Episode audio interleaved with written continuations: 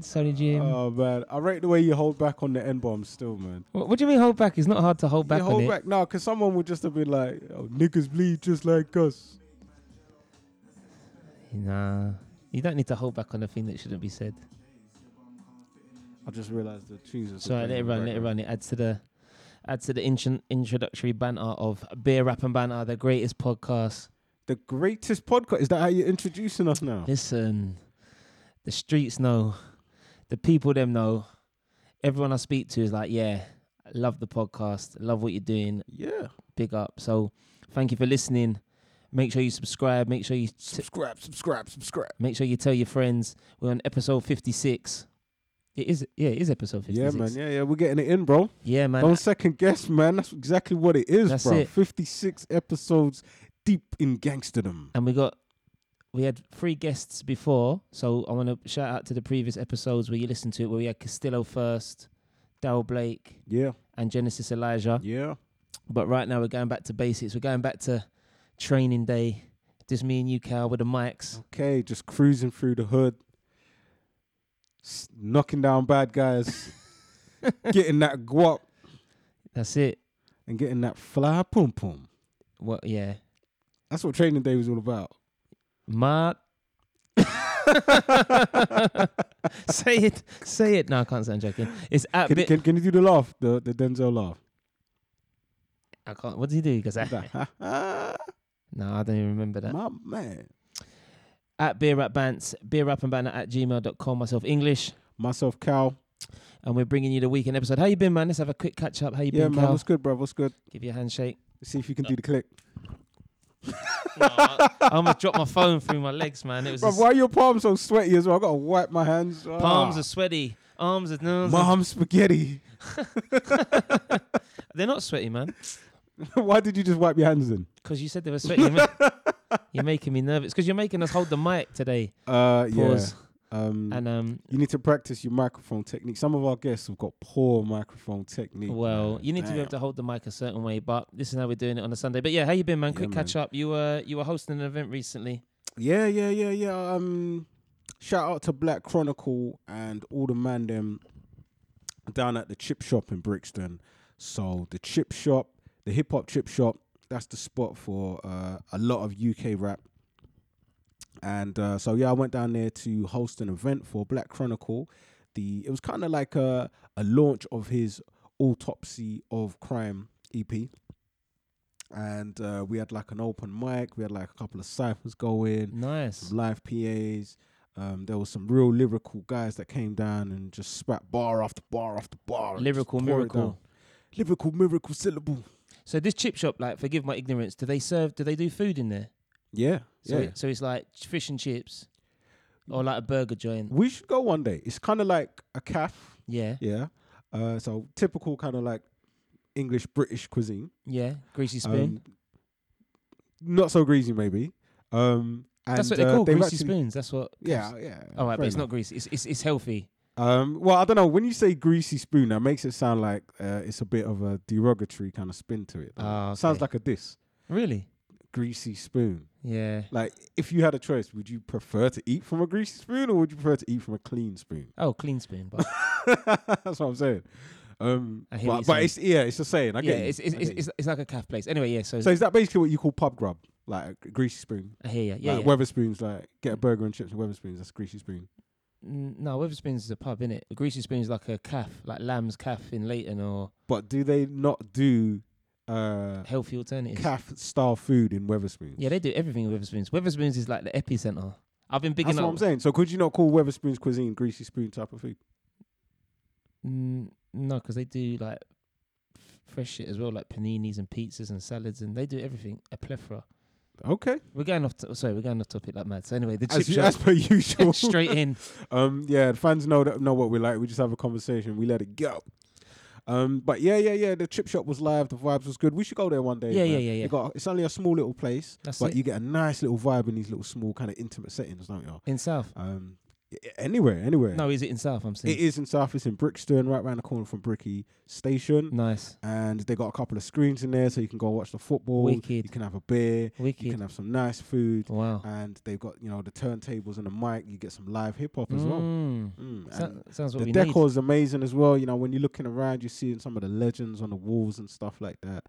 Um, so yeah, uh, definitely get down to Chip Shop and go check that out when you're in Brixton. Yeah, and a good live night. Yeah, big up, man. Yeah, I went to uh, the Proud to Be event in Stratford in the east by Strat- near Stratford Station with Badu and Nana Badu. We had him on the Play On Football podcast, and then I went to his event on the.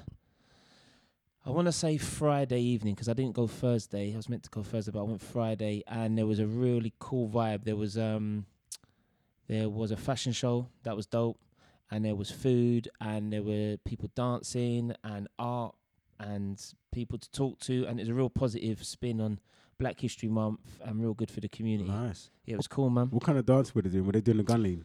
No, no, no. Kids were just the kids were just dancing in it and like in a circle, and then they had music at the end. So it was a real family orientated vibe. A little bit older as well because we had drinks and stuff and a rum punch and Were they doing like the Harlem Shake? oh, ding ding ding ding ding. oh, oh. Nah, they were doing like the cam like later on in the evening that cameo, the electric slide thing, and Right. people were just dancing. No, it was a vibe, man. It was a real good vibe. Great, candy uh, dance and that. yeah, a real creative, positive space, and uh, saw some people there from back in the day. A postie was there from Grant GRM Day. I think their offices are there, and it's real cool. So big up Badu Sports and the whole team, and you know I, that's what I like. Yeah, it was cool, man. It was very positive. Yeah. I, I- went up there before to go check for Nana. Um, shout out to um, Mr. Badu himself. Uh, and the whole squad. Uh, We Mm. also had um, his brother on our playing podcast as well, Kevin. yeah, big we? up Kevin as well. Um, and yeah, yeah, they've got a really cool space down there, down in uh, Here East and Stratford. Yeah, it's a cool space, man. It's creative. Mm. So hopefully we're gonna hit them up and uh, we'll see what we can see what we can pattern from there. Um, right opposite the BT Sports Studios as well. Mm, we run up in BT and be the new uh, commentators or producers of a show. Maybe, maybe not. wow. One thing at a time. innit? Just walk straight in there like Suge Knight. Like, yeah, you know what it is. So we're coming here to be the producers of a new show. It'll be like The Apprentice, where you just start telling everyone what to do in it. oh, we'll get onto The Apprentice in a minute because I've been watching in and out. But um, also it's been Halloween, man. I know, I know, we're not really celebrating the uh, Halloween festival, but I like seeing people dress up and I like seeing the kids yeah. get excited. But yeah, Why do you like seeing the kids get? Cause I actually like it when people troll the kids. That gives me the most joy. No, I like the kids. You know, they're getting dressed up, and it's for for me. I see Halloween as a- as a chance to celebrate the dead, not like on a that sounded fucked up. no man, not on like that sounded well fucked not up. a devil man, not unlike a Ouija board and like come around my yard innit, and there's this bare candles and like mad ghosts and shit. no, it's a, it's a chance to celebrate people that have passed. And a chance to celebrate their living in life, and I know they use that in other other countries because it's mainly was a pagan festival, in it, and it, it's the beginning of like the crops and the and the harvest and whatnot, and it's Mm. become really Americanized, which I don't, I don't I don't mind watching it from afar. Like I'll watch people's what they're wearing on Instagram and see how they're getting dressed up and whatnot. And I like seeing the kids they're getting their their their sweets, their candy, and they're getting dressed up and scared. So big them up. It's a chance is to remember people that have maybe passed and whatnot. And you see really? the con- Is that something people do on Halloween? They Yeah, man. remember people that have passed. well, my dad's birthday's on Halloween, hmm. so that's like not really ironic, but it's a thing as well. But people It's a special day. In it's a your special family. day nonetheless, yeah. Although we didn't like really celebrate in a minute, but um, to to to think about people who've passed, I know it's definitely done in like the Day of the Dead in other countries or you know festivals. So it's become um, Americanized and it, it it seems quite cool. But yeah, we were talking about um going to a. Well, I went to a Halloween party and there's people getting dressed up and we were saying if we saw someone wear a black face or a white face, Oh yeah, yeah. yeah. yeah, I didn't see anyone being black. I didn't see anyone cause offence by dressing up. I think my question was: Have you ever seen someone dress up in blackface at a Halloween party? No, no, I haven't. Because you know you could dress up as anything, couldn't you? I think that that's the weird thing about Halloween. Like I think tying into what you're saying about it being Americanized, Yeah, it's gone from what it's supposed to be like Hallows Eve and the traditional celebration of the changeover from the summertime to yeah, the winter yeah, time, yeah, and you know, like you say, the end of the harvest and all of this kind of stuff. And it's gone from that to Some mad thing of okay, like, let's just dress up as uh, you know my favorite celebrity. Yeah, and yeah, go and have a party and, and drink. like the fancy dresses look cool, like especially like some of the women's outfits and like men's outfits. They look like amazing. They put a lot of effort, but um. Have I ever seen any scene with a blackface at a party? No, I haven't. But if I had, I'd definitely have to say, "Mm, bruv, or get listen. You can't. You have to wash your face off now, innit? Come, I'll put the flannel to your face. you sure you won't be saying, "Hey, bruv, where did you get your blackface from? I'm gonna do that next year." what shade is that? What sh- what shade of? Is that jet black or? Oh, black, black. Oh. I'm black, yo, and I'm. Hey, biggly black, black and you black. So yo. what about if you saw a person with a white face, white like, See, this is or a this is- brown face, like a like a Apu or something from The Simpsons, or See, this is the thing. Like, I reckon everyone's gonna have their own different uh, levels that they get offended at stuff, aren't they? we said this, Like, yeah. For me, uh, I'm not really gonna get that offended, especially if someone's doing whiteface. Like, Would you get offended with a black face at a Halloween party? I, I think. Would it depend on the costume? Ooh, you see, you see. Do you remember when we saw Griezmann doing blackface? And He was a Harlem Globetrotter, yeah, that was probably like a Halloween party or something stupid like that, wasn't it? yeah. And uh, it, I think it, if I saw, if I went to a party and then, like, say we was at an industry party, um, all kinds of podcasters in there, you know, the Play On podcast blowing up. So you know, we're in there with journalists and footballers and all this, and then somebody comes in like Griezmann dressing up as a Harlem Globetrotter and he blacks out. I'll be thinking, bruv, that's slightly offensive to me. That's what I'm saying. Like, I'm not gonna actually put a flannel on him and make him clean it off. Could you imagine if I'm gonna be thinking, nah, you took the piss. Yeah, I wouldn't. I wouldn't like physically grab them and wipe, like spit, spit on, spit on the handkerchief or spit on the flannel and wipe their face like, like your mum, your mums used to doing it. Like wipe off the food around your, around your mouth. But um, can you imagine we went to a fancy dress party and then people dressed as you and me? That'd be mad. Th- uh, that, that would be mad. That'd be some weird shit. Especially if they were black and white and the black one whitened up and then In the, the white one black. It'd be like that meme, the Spider Man looking at the other Spider Man, like, wait, what? Yeah, pointing to each other. Um, do you know what? I, I'm trying to think. Like, nah, the Halloween was a- was a lot, and also we got um the fireworks display popping off. Do you like fireworks? Uh, yeah, I mean, I'm. Uh, I got actually invited to go to some fireworks, but I was like, see, fireworks is a family thing. Like, I wouldn't really want to just go and just turn up. Like, it's cool if you want to go and you want to go with your youths and whatever. You go with your missus or your or, your- or your brethren or whatever.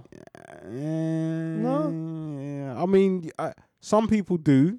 You know, do your thing, but for me personally, um, You think it's a family thing? yeah, yeah. It's a family affair. you get go- good view going from back here to for the- the for the fireworks. Oh yeah, yeah, yeah, definitely. Um, got a nice view for fireworks here. yeah. Sorry, go on. go on. Um, I was gonna say going back to um the trick or treating kind of thing, because that's a big part of Halloween. Yeah. I don't know the actual original, uh, you know, what part of culture that that mimics. Like maybe there was a in part of the pagan festival, people were giving out like you know the harvest. Uh, proceeds to people like maybe here you go here's a couple of carrots here you go here's a or peop the children would go around and collect some potatoes and some carrots and some cabbage from people's doorsteps or something I don't know but I saw a video that was hilarious where a guy was giving out some sweets to some kids. Um, but then when you kind of zoom in on the sweets, there was actually little like little cubes of seasoning. Ah, Some little Maggie cubes or something in it. Season up your meat.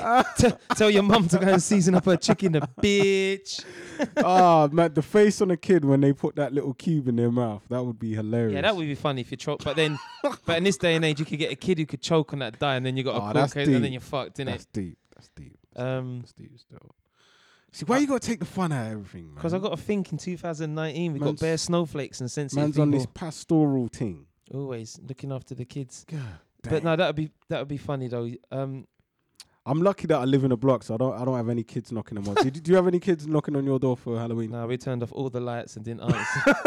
T- no, in fact, I even took the doorbell off the door, not intentionally, but the battery ran out. that's Of so tight, man. You're a teacher. You're supposed to be. You're, you're supposed to be prepared. Like you got the flipping, the halal sweets and everything. Nah, you know, I do have the halal sweets on deck at school because, Yeah. um, obviously, because you have to cater for the kids and yeah, whatnot. man. And then, uh, and no gelatine in it and whatnot. But no, we took the doorbell out not because we didn't want kids to pester our door, but just generally the doorbell, the battery ran out, and then I thought, yeah, I just I won't rush to put the put put, put it back in because the kids will knock on us. But um, no, no, no, no, no, no. We didn't really see too much around our way, to be honest. It's quiet where you live in it. So you like it. It's rural, Up in the suburbs, in the woods. in the. Although I, I live right by the forest, and the forest has got to be the scariest place. What's scarier, right? Some Blair Witch kind of. The forest, gravesite, or like an old empty church or old empty school. Or Oof, the spookiest location. And if you send me your location, A graveyard at night. That would always. you walk through a graveyard at night? I've done it before. Oh yeah, oh yeah. But it's Have you always. ever beaten a graveyard? No, I see. I'm not. I'm That's not, mad. No, I'm definitely not. Doing I ain't done that. Can you imagine beating a girl and then all of a sudden the hand comes up from underneath the ground and grabs you and then like some it's like you bust that nut, yeah. Hand grabs your knob and wakes you up. Oh, oh. Grease.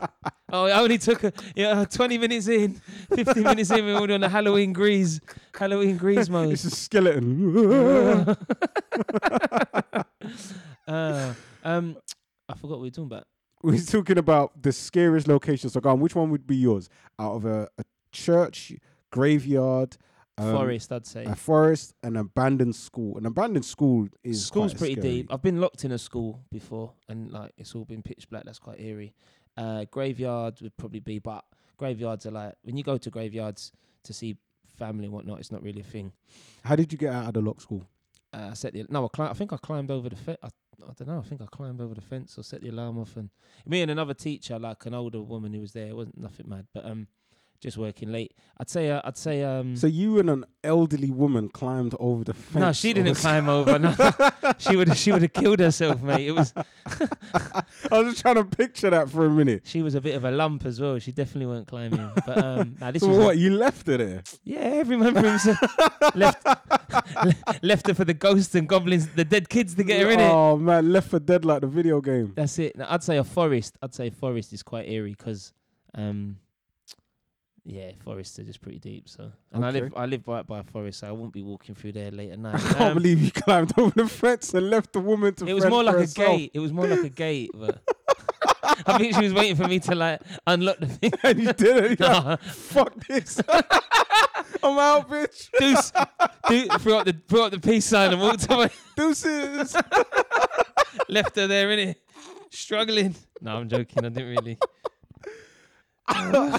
Listen, it's every Ah, tears in my eyes, man. every, every man for himself. Listen, Hey, if, if it's in a, if it's a zombie what's apocalypse, I know you're gonna be on point, bro. You're gonna be off quick. what's that Mobb Deep song? Get away. um, and you've been uh keeping healthy, Cal. You say you've been uh. Oh, do you, listen. Do you think I've lost a lot of weight? Like I know you see me quite a lot, yeah. But every person I bumped into that I ain't seen in a minute is like, yeah, Ben, man, you've lost loads of weight, brother. You've lost loads of weight, and I'm like, See, it depends how long that minute is. If it's like a Microsoft minute where it's like one minute and it turns into an hour, then yeah. If I mean, it's like, like, if you someone that you ain't you seen, ain't for seen years, for like months or a year. Yeah, yeah, yeah, yeah. I, I, I just it's a blessing. Yeah, I've lost weight. That's it. But I'm not I'm not big though, because I know you're using this weight, this fitness, this uh, elastic band thing to get. And I've just started trying a thing. So just you know, Yeah, man. um, I'm not cycling anymore because my bike got nicked. Um, I should really be back on the swimming, but I'm not swimming as much as I should do. And I just thought, let me try this resistance band thing. No, it's good. It's important, man. No, I'm supporting it. Yeah, yeah, yeah. I think everyone can do that. You just get a little resistance whatever you do, yeah. So it's your own body mass, Mm. your own resistance. Mm, Because mm. whatever you do, I know people listening are keeping fit because it's important to, you know, even if it's a quick 10 minutes, 20 minutes, not even when you listen to us, you could be listening to music or whatever else. A quick workout, quick run, and you feel so much better for it, wouldn't you? you, you got to do something like you said earlier you got to do something so whether um you know you're out and about and you're playing football all the time or you're jogging or whatever Mm. you're doing you got to do something for me the, the resistance band thing is something that i've been meaning to get onto for a while although although i think ideally i would be on the kettlebells Mm. because that shit looks like the proper workout man That- but i think the resistance band thing for me that'll be my my warm-up getting um you know just getting everything used to training again And then when I'm at a certain level with that, then I'll probably start to try and looking into the kettlebells, man. You got the spec. Yeah, no, listen, and it's all in house. You don't have to go to a gym.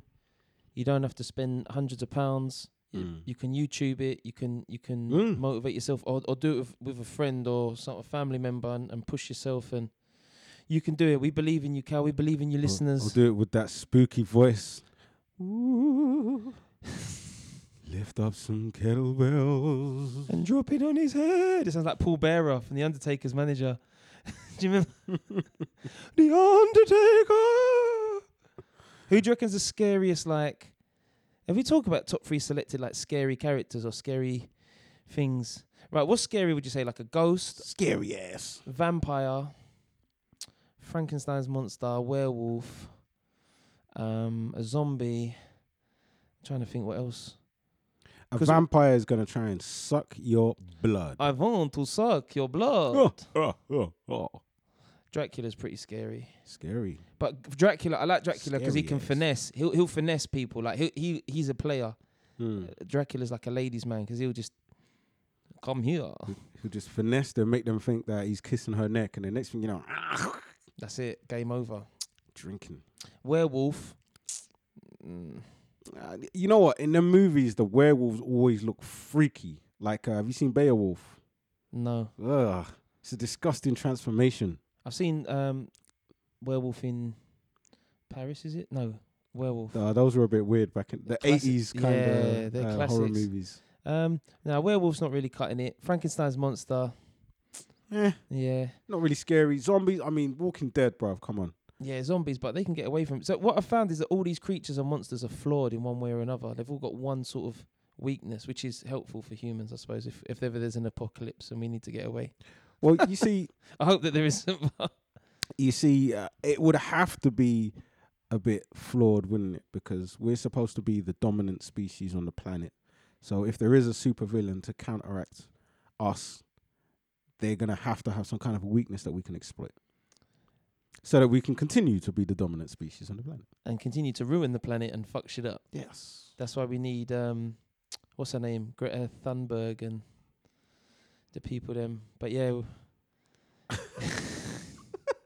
We've been I, off I. I, I like the way you, you you line that up. I'll try and, Um, but, but- that, but that was yeah. off our notes. We, we, did, we didn't have the note. We didn't have that in order. We was meant to talk about bear music first, but We can give that a quick mention. So So, who is this Greta? F- so there's a picture of Leonardo DiCaprio, and how do you say her name? Greta Thunberg, I saw her speech. little Scandinavian girl. Yeah. Although, how old is she? She she looks like she's about 13, but I bet I she's about she's 24. about she's about 16 now, I think. Well, she's been doing it for a minute. She's been like just basically getting up on social media and just having a moan. So that's what people are doing these days. They're using whatever platform they have to say whatever they want to say. Some people want to go on online and say, "Look how perfect I am. Look how beautiful I am." Bear selfies and you know little stories and stuff like that. And some people want to go online and say, "Look at what's wrong with the world." And she's uh, the latter and uh, I think it's her last video that she did. Where she actually built up a bit of steam, didn't she? And she's um, she started being picked up by these kind of um, humanitarian organizations, and she's doing like press conferences and yeah, she like seems like the poster girl now for all of this, which is positive. So Well, yeah, because she, I don't know, people might think she's on the spectrum or something. Like I think she actually has Asperger's syndrome or something like that. okay, um, which is like one of those kind of uh, conditions that affects your brain um, in a certain way. So I think basically she's got no filter. Um, is kind of how um, her mental ailment affects her. Um, but hey, man, her message is sound. She does some emotional, emotional speeches, and it caught the ear of Leonardo DiCaprio himself. So oh, she refuses to fly in it, so she gets like she goes everywhere by boat and train, and electric car. I didn't know that. Yeah, yeah, yeah. But she she met with Leonardo DiCaprio, who's a big on the the environment and donating his money and It's a salary. humanitarian, isn't it? Yeah, he's Leonardo DiCaprio. He's a legend, man. Great actor. Great actor. Finally won an Oscar, didn't he, for that uh, Wolf in Wall Street? I think it was. He won it for. Yeah, but there's so many other films he was amazing. Basketball Diaries, um, The Revenant, Great Gatsby. That sh- that scene in Revenant where like he's fighting the bear. Oh yeah, the Bears is onto him. That was emotional. That's still. that's onto him. But uh, Yeah, we just threw that in with Like Greta. the Wolf in Wall Street one, where he's like, he's like on drugs and then he's he's crawling out of the car. Or the Qua- the Quaaludes, whatever. Yeah. wow, I don't think I've seen an actor do something so believable before. That was just like, wow, you just forgot for a minute that you were watching a, a film. Yeah, there must be something deep as to why he hasn't cleaned up in the past with films. Um, but yeah, Maybe it's because he's a humanitarian and he's getting blackballed. that's it. Maybe that's all it was. Mm. But yeah, he's um he's taken a liking to this Greta Thunberg. He's done a little Instagram post where he's basically aligning himself with her and, and her cause and her beliefs.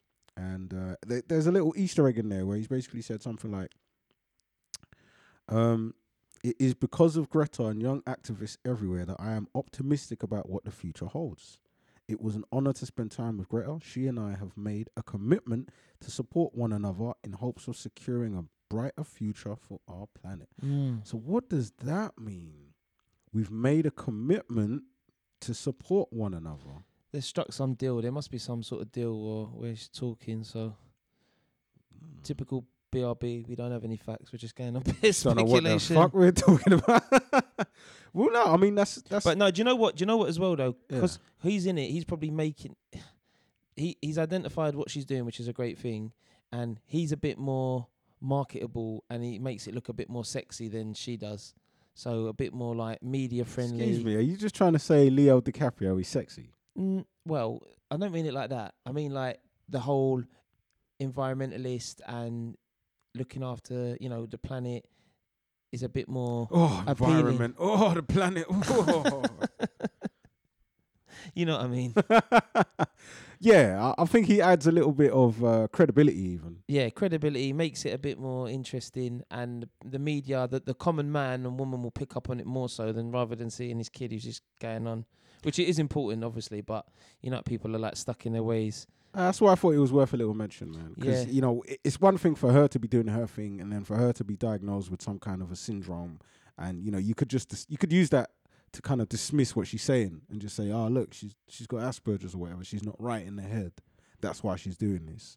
And you could completely ignore the really important things that she says. But you know, now that Leonardo DiCaprio's picked up on this thing, Yeah, watch I'm, this I'm space. expecting something to happen They're from that gonna drop. meeting. They're gonna drop a fire mixtape or a fire project. It's, it's gonna be. It's gonna be one for the ages. So watch this space. Moving swiftly on with the music. There's a lot of music that's dropped, Cal. I've been really pleased with with what's been dropping. Um, Go on, give me give me uh, what one thing that you're really feeling right now. oh, that I'm really feeling. Mm. Oh, uh, well, it wasn't one thing in particular. Oh, I'll tell you what. Well, should we just It's not a good start. uh, let's start from let's start with Kanye. Let's start with Jesus is King. Okay. Okay. Uh, I like the album. Yes. I like everything pretty much that Kanye does musically. Hmm. Uh, what he says, You don't like them Yeezys? Mm, not really. I like the hype because I was like a hype beast, but not a hype beast. I like the looks. I think they look ugly. Some of the Yeezys look hella ugly. I like the the, the I like- bulky train. What's it? Five hundreds? I think the Yeezy five hundred. I like the pirate black ones, the original ones, and I like the red Octobers, the ones he did with Nike back in the day. But these these new ones that are The look, three fifty boost. yeah, they look cool. I think these other ones are looking hella ugly, like and clumpy. I'm not really a, a chunky trainer guy, like the Balenciagas. Now them them big thick Balenciagas are. Nah, they look Oh. like you got special needs if you're wearing them trainers there. Mm. Um, the Kanye album, beautifully produced. Like, So it's the seven hundred that I like. That's the seven hundred. yeah, they're alright. Yeah, um, uh, yeah, they're alright. Them shits is alright. Them shits is alright. They ain't John. I got that John Blaze. Uh, the five hundreds are looking a bit special. That man don't really like. Yeah. Yeah. unless yeah, they look like I don't know. They're just a bit The, the, butters. the 350s are probably the, the most And then- sleek looking design. But because it's Kanye West, it's just gassed in it. So um, I like his music. What he says, I think gets misconstrued sometimes. But the album, the way it was put together, I really liked um, how it started off every hour. That was beautifully put together. Every hour, Mm. every minute. It's just beautifully put together. Oh, didn't mean to play it there. But yeah, and it, you know, it's a gospel album. You say that it's very church church orientated, but this is positive, man. And you know, if he's helping people find, uh, what's the word? spirituality. Yeah, well, they're finding themselves and they're using his music to uplift themselves, and I'm all for it, man. His music's positive. He's not talking those crazy, crazy crud. He's not talking those silliness. So I'm all for it. I really like the Clipse back together. Ugh. That was the only way it was gonna work, wasn't it? yeah, if they were uh, both talking about God, Or- and and it's interesting because it's like, um, the amount of million of bloody Cain and Abel references that them two have had over the years. I know they're brothers and cocaine, and I'm Abel and I'm Abel with Cain is always funny. But the fact that they're both brothers, they both used to deal, and one's gone down the gospel rap and he's not rapping about anything street, and then Pusha T's obviously like continued and got better if anything. So that was a nice contrast. Um, it's just a shame that they only had a few bars each. They didn't really go in in, but it was cool, man. And like, yeah, uh, there's a lot of punchlines in there. There's a lot of quotables. Well, yeah, I mean, I like the album. Just I just wanted to touch on the Clipse point, which was uh, I saw the interview that Kanye did with Zane Lowe, Oh yeah, and in that interview, uh, Kanye mentioned that there will be a Clipse album that he's gonna produce. So, th- so that that little feature there is a little teaser for things to come. There will be a new Clipse album. It will be a gospel rap album, and it will be produced by Kanye West. I'm excited about that. How's that for some facts from BRB? I love it. I love it. there's a lot. Of, there's going to be a lot of cocaine undertones though. You reckon? You reckon Pusha will just slip a couple of? I'm moving that Jesus Christ with Jesus Christ, or some white white person reference to coke. The Barry Manilow. There's a Barry Manilow. I did like the white girl reference. That's that was. They got a million cool. white girl, Madonna, Lady Gaga. I fucking love it. It never gets tired. I, he, like you can can't get. T- you can listen to a whole album of coke rap from Pusha, and then his brothers obviously on this contrast. But even the bars he said about, uh, like when your brother's sinning, and he had a good few references I liked, and the Kenny G sax solo was dope as well. The saxophone at the end of the song. Saxophone. Amazing stuff. Yeah, beautiful man. Great album. I really liked it. I think it's really good, easy listening. Yeah, it's nice, positive, but uh, and as well, more importantly, the way it's produced, like sonically, the sounds, the way the orchestra comes in, the gospel choir, beg your pardon, Yeah. and it's just sounds a bit of like had a mix of like 808 and Heartbreaks, Mm. and a bit of um, Jesus, a bit of like uh, what's the words. Twisted Dark Fantasy, like the song would often go on and build from it. So it you was can really literally hear uh, the all of the different soundscapes he mm, built mm. because every project Kanye does, he approaches it from a different space and he tries to come with a new sound. And you can hear like literally little pockets of those sounds coming together in this new kind of gospel rap. I- I wonder, do you think do you think this could now go ahead and inspire other people to make gospel rap albums? Um, I don't know if it's necessarily gospel rap will be like the the genre. I think people just make the real music, and if they want to make re- music where they're referencing God, there's always referencing to God, God or religion in some records. But hopefully, it will push people on just to just do what they got to do and just be themselves. And Yeah, shout out to JS because we had JS on the podcast, you know, and he, he was a fully fledged gospel rapper, yeah, bit like um No Malice from Clipse. He don't talk about the road no more, and he you know he does everything through God, and um and I wonder if you know someone would listen to this and maybe they would become inspired and think, you know what, I'm gonna start doing everything through God yeah. as well. As long as for the right reasons, I think. I think as long as it's obviously not just to sell uh, CDs or get downloads or to get Hmm. people through the door because you're using the God mon, you know, the God term or the, you know. So I hope it's for the right reason. I hope it's for the right message. But it's just good music. People can just enjoy music and just let the music talk. So, yeah, Jesus, Kanye West, Jesus is king. Shout out to Kanye, man, positive, positive album. Yeah. Um, music wise, what else I recently listened to? Uh, I don't know how recent. Well, Griselda Ghost. So there's sort of a big Ghost Limited. God damn, we're gonna go from Kanye to Griselda. we're going from God to the devil. Have they worked together? Have they done something? That would be sick. Kanye and Griselda. How could that ever work? Yeah. Production wise, don't you think if like because they've had Pusha T on a record with Benny and it, Gris- the way Pusha worked with um uh, Kanye for his album, if they did a couple couple records with him, that would be ridiculous. That would work. His production wise, I, I, I, I don't know. work. I feel I feel like Griselda need more time because at the moment they're in a very like they've got their thing, and they're very good at doing their thing. But I haven't seen much else from them to suggest that they could diversify enough to be able to do something with Kanye. Because if they just do their regular thing, and then, uh, I mean, uh, Kanye is a musical genius. So if he's directing the, the song, then yeah, it will it will probably work, wouldn't it? But just me thinking right now, just putting those two together, it's like chalk and cheese. I think it'd work. A couple beats. So Kanye well, with the choir talking about God, and then No, no, West no, no, Gun no, going no, do no, do no. do do do. Hey yo. no, like Kanye production. Right, imagine, imagine Kanye production that he did with Pusha T and his and his work, yeah, and like numbers on the board and some of my um, what's the most recent album that he did with the seven track Pusha stuff. So that type of theme with the heavy drums, the good soulful production with Griselda rapping on it, that would work well. Because you think that they're using uh, Daringer and Alchemist beats, and Kanye can, or you know, not venture too far from that, work with him and do something. So I think that would, that would work well. But the reason I say that is because I was listening to the, this Big Ghost Limited and uh, Griselda work with Griselda Ghost, and that's pretty dope. And you know what you're getting with them. Uh, so that was cool. And uh, Krept and Konan. I was gonna say since we were on the Griselda connection there, Yeah. I did like uh, Smoke DZA's latest project. Oh yeah, yeah. You played that to me Um, earlier. Yeah, that was good. uh, where he had a track featuring some of those Griselda artists, produced by Pete Rock as well. Can't go wrong with Pete So, Rock.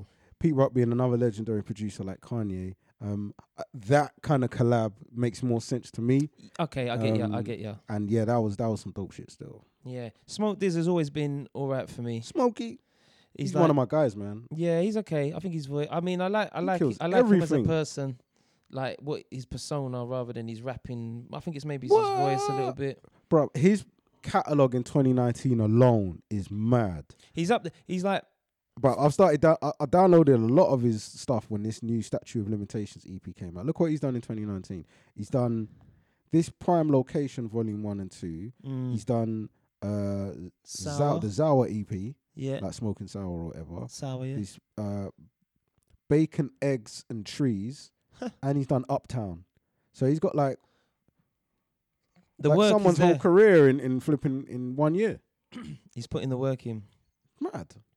I like him. I like him more than Wiz Khalifa, but maybe not as much as Currency for that weed rap type of artist. Ooh. You see, I do kind of. That's one of my little pet hates when people put someone in a box and they say, "Oh yeah, they're just a weed rapper."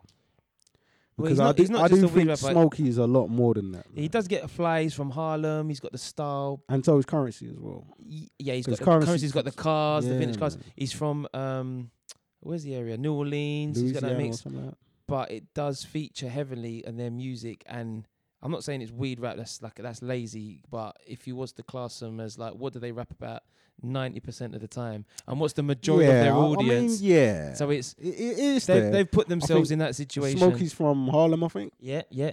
and um, you know, so They you, get fly. you get yeah. When you watch the videos, you see that kind of Harlem style uh, coming through in these videos. Yeah, of course. He's definitely got the Harlem vibe of like you know being a fly type of dude, and I was watching him on um Full Size Run. So there's a YouTube program I watch about trainers called Full Size Run, and it's got Trinidad James. Do you remember him?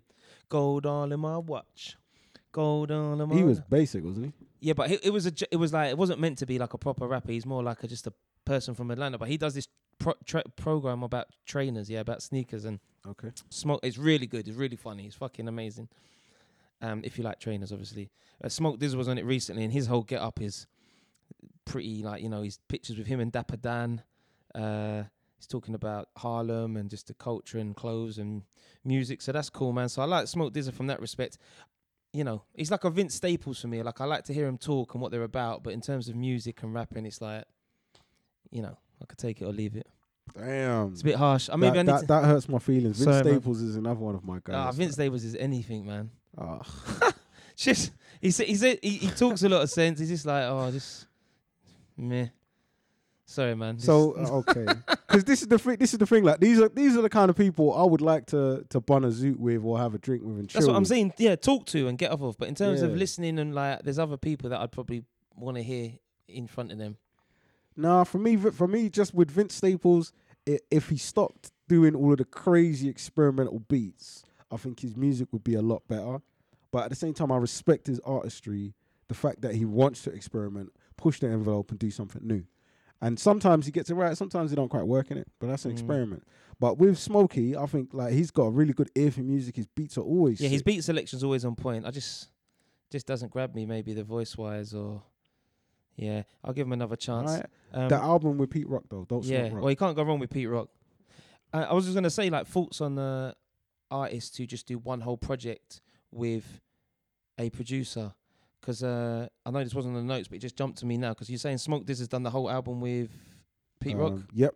What's your thought? Do you like it when when an artist and a producer just lock in and work together? That's an interesting thought there because these days, what tends to happen is people go and search for different sounds. You know, people, whether they have advisors or whether they just kind of, you know, done market research, they've studied the game and they think this is what you need to do. You need to have the one for the radio, you need to have the one for the clubs, you need to have, you know, one for the chicks. Mm. Um, and they go and seek out various different producers to be able to build that album. But you can actually just team up with one producer and you can have a very consistent sound going across your whole album. And you can I honestly think when they when you do that, the actual project sounds more cohesive yeah, yeah. right? It, it it's a better listening experience. But then you know you can still like work with various different producers and produce a banging project as well.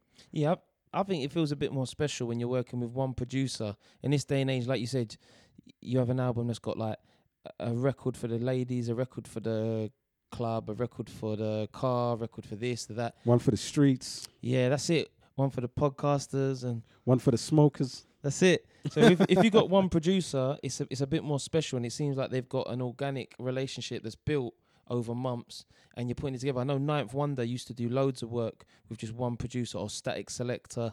Um, Kanye West had the stuff with Nas. I mean, the, the the project with Nas was was you know was pants, but we'll look past that. But um, the the Teyana Taylor project that he did, and the Pusha T thing, and the even the Kid Cudi one, you know, they're all they're all special. So it's it's good that uh you got that, which says because Gang Starr classic one two duo album dropped, um, and you got one producer, one artist is working together. Yeah, I mean, what a combination those two are. Over the years, you know, they have been probably the best one MC, one producer combination. Um, I, I don't. I guess maybe only Snoop and Dre could. Um, Not could, as could say they were yeah. better. But yeah, I hear what then, you're saying. but then Pete Rock and CL Smooth, but Gang Starr you'd put above Pete Rock and CL Smooth. Definitely, definitely. They've been more consistent. Um, th- I think they've got more respect as well. And um, you know, oh, maybe another one could be uh, Prodigy and Havoc, but then Havoc did have his rhymes as well, and Pete Rock did have his rhymes as well. Still, Yeah. Now Gang Starr is is in a league of their own. So this this this new album is it unreleased Guru verses? um, it appears that way. It appears to be a project that's made posthumously. So rest in peace to Guru, um, legendary East Coast rapper who passed away a long time ago now. Mm. um, and it's an album that just seems to be fresh out of the archives. So new material, and there's loads of features on there. I I really like the track listing on that album. If you were an old school Gang Starr album, like my favorite Gang Starr album was Moment of Truth that dropped in 1998. Um, you know that was the era when I was listening to Gang Starr growing up in the 90s, and that album was powerful. It was, um, you know, there was some really solid tracks on there. DJ Premier was probably at his height, I think, in the mid to late nineties, Yeah. And Guru was on top of his game as well. Guru, he was actually featured on um, the Jools Holland show once because he had Mm. his uh, his jazz thing going on. He had this series of records called Jazzmatazz. where Yeah, I remember those. They were really good. That was that was interesting crossover. It, it was very experimental jazz music that he was making, and he was rapping, and, and it was a great fusion. Like it was, he was a pioneer. Nobody had actually done anything like that before, and that's probably why Jules, you know, it piqued Jools's interest, and he said, "Hey, man, I need you to come onto my show and show the world what you're doing here." So when you've got a, a sort of revolutionary, forward-thinking rapper like that with a legendary uh, rap producer coming together, you know, Gang Starr was something special. If you've never heard of them, you can do your homework. That's hip hop history right there. Um, but this new album called One of the Best Yet, which was one of um, Guru's rhymes. Honestly, uh, you know how you said take it or leave it a minute ago. Yeah. Yeah, I could take it or leave it. Okay. Um, as a as a huge Gang Starr fan, uh, I kind of feel like you could have just left these these verses on the on the hard drive. We didn't need Mm. to hear it. It's got some got some great uh, features on it. Like it says here, Jeru, Group Home, Bumpy Knuckles, Royce. The features are amazing because if you if you're a, a Gang Starr fan, you will know that on all of their albums they've collaborated with all of. So it's literally they've brought through the whole Gang Starr family and put them all on one album. MOP, Q-Tip, Group Home. Remember Group Mm, Home? Of from course I back in do. the day? Yeah. Um, you know, and the dope thing is that they've they've kind of mixed the old school with the new. So there's a track with J Cole on it, which is my favorite on the album, Family and Loyalty. Nice. Um, J Cole on a DJ Premier beat. I've not heard that before. No, I don't think. You got to think for a minute. ain't You got. Uh, I, saw, I Mm. saw you looking up to the sky there, like sort of trying to trying to find something like looking up to the J, cloud. J Cole on a primo beat. Uh, um. So yeah. Um. Maybe on a mixtape, he might have jumped on one on the mixtape, but officially, Yeah. I, I mean, it, it might sound a little bit old school, a little bit dated. Um. But you know, if you're a Gang Starr fan, you definitely want to check that out. cool, cool. Um, just talking about while we s- talk about producer D, producer artist collabs. Uh, East London's Jammer. Everything alright? East London's Jammer does Black Russian. Hooked up with a um, what's the name of the guy that he hooked up with? What's the details there? Oh, slipping pen, The way you introduced that was mad. East London's Jammer does Black Russian. Pause. Uh, It sounded like you're talking about a video where man's just knocking back shots of Black Russian. Have you drunk what Black Russian the vodka? Have you drunk that? Is it No, a- are you are you a vodka fan? no. My dad used to drink vodka when I was little, and uh, I, that kind of put me off it because he drank a lot of vodka. A lot of vodka. Wow. um, Oh, we hooked up with one nine nine. That's it. He hooked up with the producer, so one nine nine, and put together this Black Russia, Black Russian album, grime album. Um, oh, the album's called Black Russian, yeah, sorry, album's called Black Russian. Jammers from East London. and the producer's from Russia. no, the p- producer, fuck knows where he's from. He's Oh. probably from the bit somewhere. But one nine nine, and then basically they've worked together, and it's a decent album. It's a decent. Uh, it was about five, six tracks. One, two, three, four, five. Yeah. Um, yeah, it's decent. Uh, Concrete Jungle was my standout. I really like that with a vocal sample. So big up him making efforts for non-stop working. What you gonna say? Sorry, you was just talking about something else other than the. ru- You was gonna say something. I was gonna say, when you was little, did you ever steal alcohol from your parents? Uh, how, Underage drinking. Yeah, a little bit. Um, I was talking about this the other day as well because my mum had a drinks. She didn't really have that much drinks in the house, and when she did, it was it was proper. It was tucked away in a in a cupboard. It weren't like on show, and it weren't like readily available because my mum was not a big drinker at all. So whatever. She's a thinker, not a drinker. So she used to have gin. I used to pinch a bit and then put water in it. I used to fill it back up with water. yeah, we did that with the vodka. Um, But no, not really. Um, nah. yeah, I, I never used to like the smell of vodka as well. It smelled a bit funny, man. Yeah, alcohol's a funny one till you develop your taste buds. But uh, no, we never really used to steal, steal too much booze. Nick the odd beer here. I wasn't there. really a big drinker. I wasn't till I got to university later on in life. I was more like, you know, Yeah, but we all do naughty things when we're a child, don't we? yeah, but yeah, my naughty things weren't like drinking. Miss Hmm. silly things. Let's just say No, silly. a lot of people did. A lot of people did the underage drinking though, like sort of the alcohol Well, yeah, the our hoo- the culture, yeah. hooch and Well, all of that kind yeah, of stuff. British culture is to have a drink and stuff, and Yeah. uh, at home. There's nothing wrong with being introduced to drink at a young age as long as you respect the drink and you know, know how to treat it properly. But in terms of stealing booze, no. You gotta treat the drink like you treat your woman. You gotta take your time with that stuff. It's dangerous. Drinking a drink is not like making love to a beautiful woman. I don't know the rest of that. Um, what else music we talk about? Oh, I said about the Krept and Konan. I'm gonna try and talk about it again for the third time. The goat level. We had a quick listen. Thoughts on Krept and Konan generally? I like what they're doing. like you say, it was a quick, a very quick listen. Um, and uh, I did like the track uh, "I Spy," which I think was out a while ago with uh, Headie One and K Trap. yeah, that was cool vocal sample. Um, Um, I pla I heard on Semtex the other day they played Broski, which is quite thoughtful. There's there's some good thoughtful records on here, uh, melodic, and um, there's another song called Salam. Salam alaikum, brother. Yeah, man. Yeah, I'm looking forward to checking it out. I think Krypton Cole are really good at going hard, going in with the bars. They got that deadpan kind of delivery. Like I, I like to think they're like the Keanu Reeves of UK rap.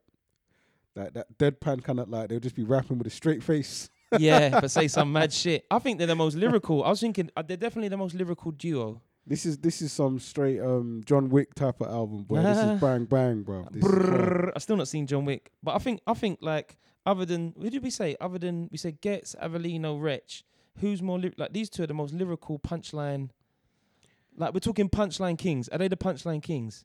Yeah, I mean, i- if you're talking punchlines, yeah, It's they- you- these two. you're not gonna do much better than Kreps and Th- Coleman. they remind me of like Dark and Cold, Deal Real, Fitted, or New York, Smack DVD, like in the side punchline, punchline, punchline, set up, punchline, set up, punchline, set up, and like wordplay where you get it like straight away. It's clever wordplay. Mm, Do you know what I mean? mm, mm. Yeah, y- w- uh, one thing I like about them is that they they seem like they are heads, like they're hip hop heads. They probably Yeah, like yeah, if yeah. you had a convo with them, you could probably go deep about you know who their dopest rappers are, who their influences Yeah. are, and they they would know their shit. Um, and you can hear it when they rhyme as well, man. They ain't messing about. Yeah, I really liked uh, Goat Level. So, which one's which? Konan's the shorter dude, and Krept is the taller dude. Oh, uh, get because he he had an incident recently where he got stabbed and at the back of a BBC One Extra show. So, Yeah. um, Thoughts and prayers. yeah, and they've responded really well because he put out the Morley's freestyle. Mm. Um, and then what I like about this project now is that they're showing off. Obviously, like they're doing their like uh, Bosey, Flossy stuff, but they're also talking about we've invested in property, we've invested in Krypton Cone, Cone's restaurant, we've Mm. invested in. We still haven't been there yet. Nah, it's yeah, it's far. There's a lot of things we ain't done yet. We got to go. We got to go chip shop and we got to go Krypton. And we got to go Wing Shack.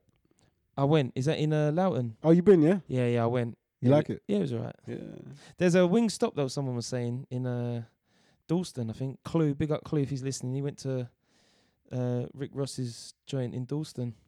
Uh, Rick Ross owns a restaurant in Dalston. I don't know if he owns it. You know the wing. What's the wing? Wing spot? Wing stop? Wing sh- wing something? I don't know. What does Rick Ross own? The wing shop, man. Chicken wings. He owns Double MG. Oh. Oh, he dropped a new record as well. That was pretty dope. I saw some video for that. Um, but Krept and Konan. Anyway, they're talking all this lyrical stuff, lyrical miracle. Yeah.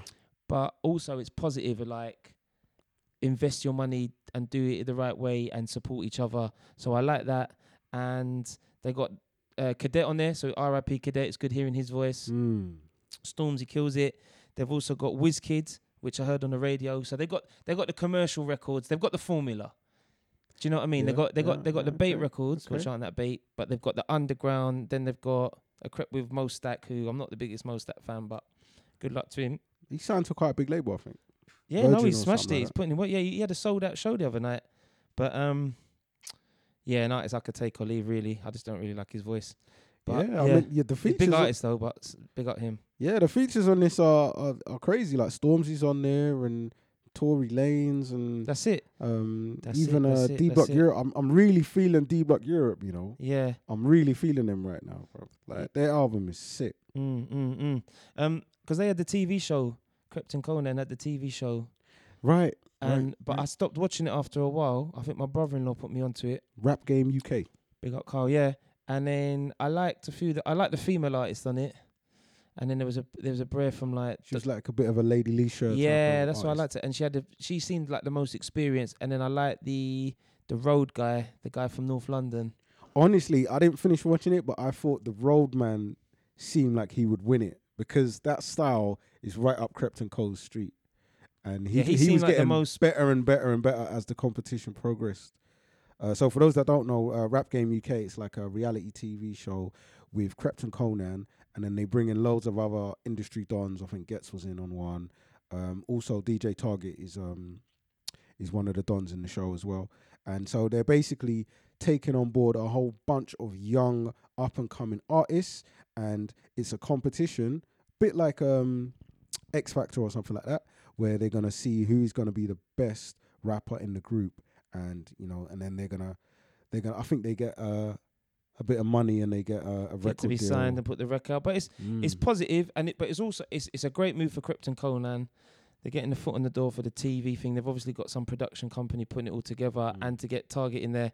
And we had um all the artists doing their thing. Uh, But also what's important now I think is all these artists, whether they get signed or they get acts from the show, they've got exposure. And the most important thing to do now is kick on and put that work in. Mm. So like I saw one of them on um the guy with the afro, this brother, I I don't know his name with the Oh, the light skinned dude with the throat. Yeah, he was good as well, man. sick. All of them are sick. All Yeah. of them are amazing Yeah. artists. Yeah, big. All of like all of them are. But it's one thing to get on the program and have your five minutes of fame, but can you now go on all the radio stations? Can you now do loads of videos? Can you now go out and just features and just put in work, work, work, work, Mm. work, work, work, work? Because that's the main thing now. Can you Mm. kick on from this? Do you know what I mean? Get on the grind.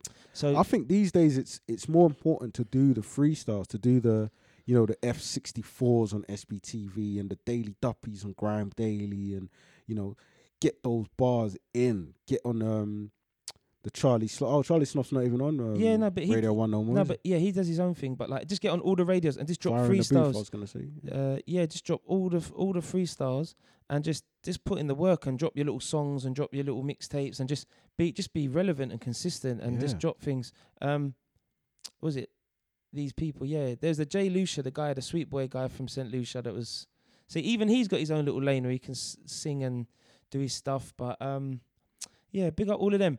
I did like I like the program. I watched the what's the Netflix one. I, I did like that a bit more. That hustle and flow. What was your thoughts on that? Yeah, um, it kind of it, it, it's like I'm a bit sad that we got to talk about these two shows back to back because Hustle and Flow is a much bigger production. Oh, but it's Rap Netflix in UK. America, yeah. But Yeah, The rap- and, the um, rap show UK one was big and it's good and it's It was dope. It was it, it was it's just a good show. it's inspiring. I It's inspiring for, um, for for people as well. I think that's on the iPlayer. Yeah, So yeah, for for, uh, for anyone who wants to check that out, go check that out, man. It, there, there's loads of good artists in there, and the judges are real. You know, it's like Krept and Konan and, and people like of that ilk um, judging these artists. Um, Mist as well.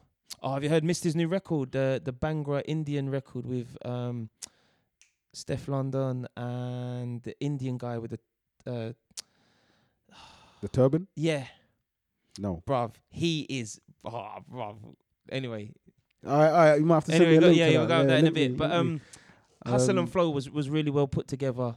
Um, did you, you know who won, right? You- yes. Are you, are you sure? So Hustle and Flow is like the American version of Rap Game UK, or Rap Game UK is the UK version of Hustle and Flow, however you want to look at it. But it's got uh, Chance the Rapper, Ti, and Cardi B being as the judges. Same kind of concept. Whole bunch of artists coming through these trials and tribulations, trying to get a big prize and trying to make it. And in the end, the winner was spoiler alert, D Smoke. Who from the beginning you thought this guy's He's something else. Yeah, man was rapping in Spanish, in English, could play the piano. He was the oldest one there. He'd lived a life. He was from like a, a rough area. He was helping kids. He kept pulling out different things every round. He had something different level to He the rest sick. of the contestants. One thing I thought he was gonna maybe go either way is when he battled the old man Saxon. Mm. You know the guy who wore a suit and was rapping like he was from the old school. Mm. Who apparently was homeless for a year. I was watching this video about him where he was living in his car and he was he was struggling. He was wasn't doing too well. So he's had an interesting story. But their battle was lyric was was really good. And then D Smoke smashed it with the performances and the the songs and Yeah, and I think he said he's got a project Yeah, out already. Inglewood High. So go stream that. It's called Inglewood High. Inglewood. And that's yes, it's good. It's really interesting. Uh, and he's also just while I bring it up, what did I like? I think I think you said he was uh related to some Yeah, so Some apparently he's notable artists already. so his brother is Sir S I R. If you don't know, get to know. He's signed by TDE and amazing singer artist. So check out Sir. So his brother is Sir, and also his cousin is Jay Rock. Imagine that. So And they paired him up with Soundwave, who also produces for TDE. But it makes me think as well that they already knew what was going on with the TV program. well, so they've already patterned it up. Do you know what I mean? It's like Yeah. they want to make good television. You knew the artists that were going to go far because they had a story behind them. And then they pushed on. One artist who I thought was going to do more was that uh, Chicago rapper, the female with all the tattoos. Um, is it Sasha Go Hard or something? So she was basically from like Chiraq. Yeah, this great. she she wasn't grimy grimy. she must have got eliminated well early because I don't even remember her name. um, she was basically like a shy town rapper, like around the same time as Keith Chief and all these people come out. Okay. Chief, Keith, Keith, Chief, whatever his fucking name is. And then, bless you, uh, and she was she, you know, she was getting millions and millions and millions of views back in the day, and then life's just taken over. Hmm.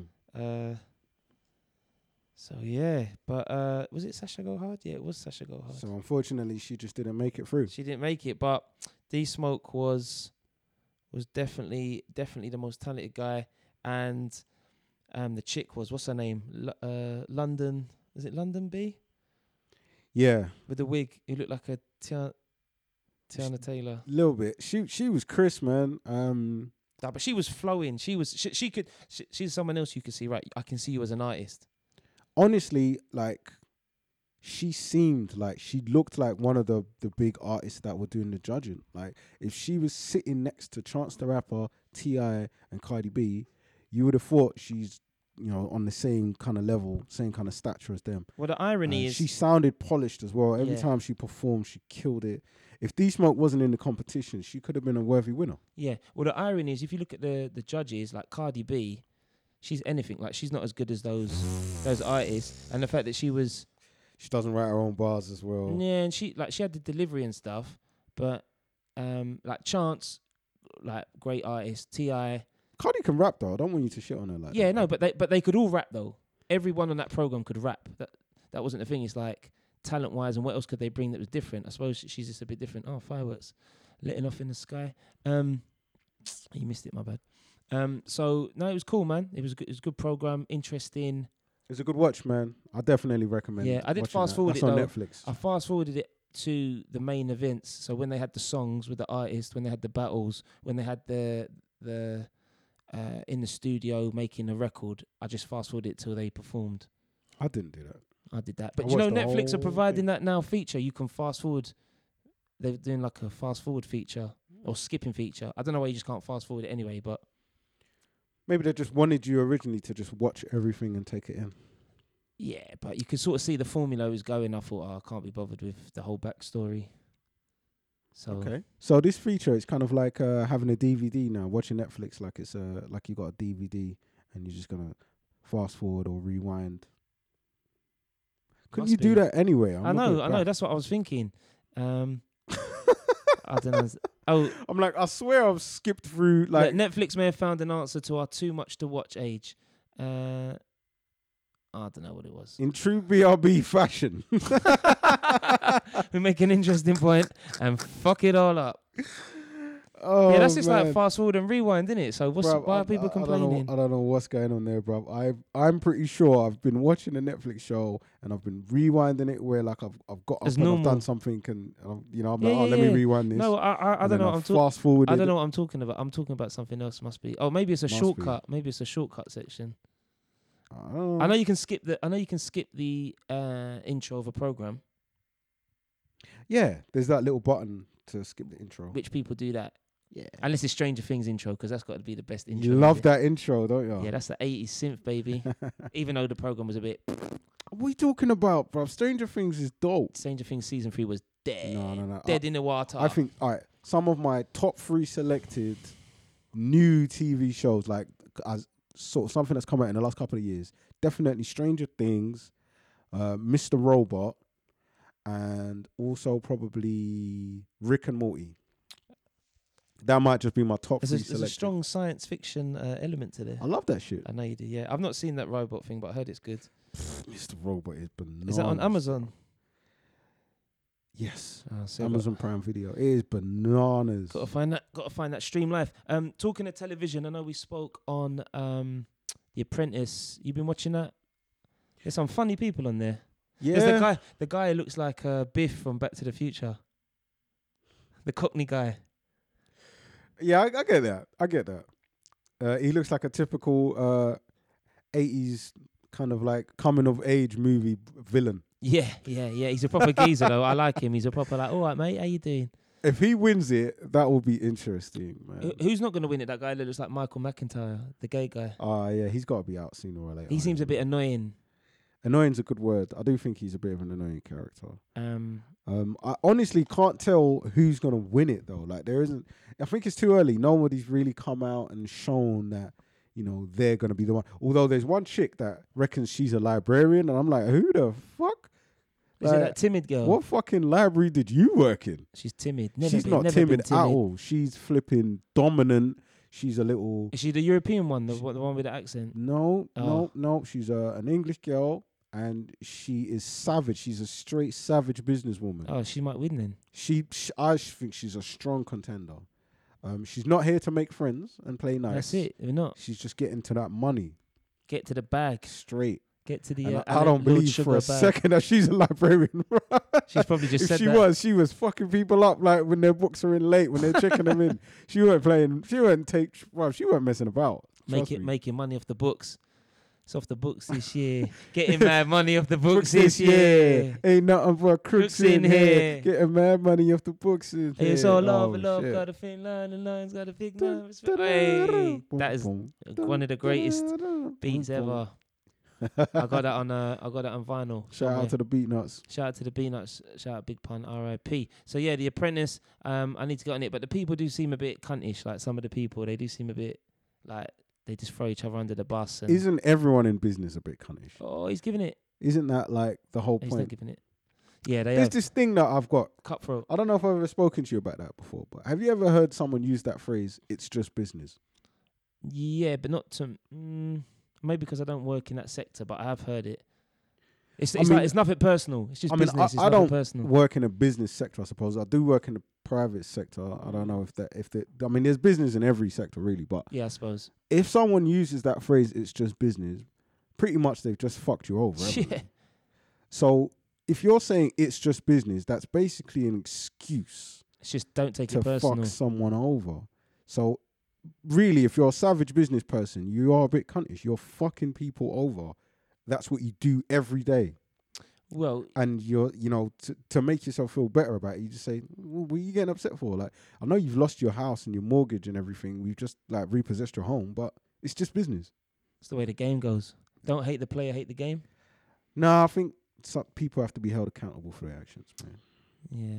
Yeah. Um, no one's ever really said it, so I've I have heard it said. I have, you know, I have. I know what you mean though. In terms of that, do you reckon now in the Apprentice someone's gonna say it? It's just business, baby. People say that shit all the time. That's just a regular phrase. But honestly, business is not for the faint-hearted, is it? It is No, no, you gotta be. cu- Yeah, you gotta be in it. Like you can't. You're not there to make friends. You're there, you're there to make money. People steal your ideas, set you up. It is a madness in business, boy. It Some is, people man. are cut out for it. Some people ain't. Mm, mm. Um, moving on, talking about cutting things out. Oh, I just want to oh, shout out to Gary Vee though, Yeah. because he's an entrepreneur. Oh, he's ruthless though. he you might can be tell he's ruthless a in business, ruthless guy. Um, but he's an entrepreneur that tries to spread love and to show people there's a new way to conduct business. He tries to show you that you don't have to be cuntish. You can be uh, a nice person. You can offer value. You can have great customer service.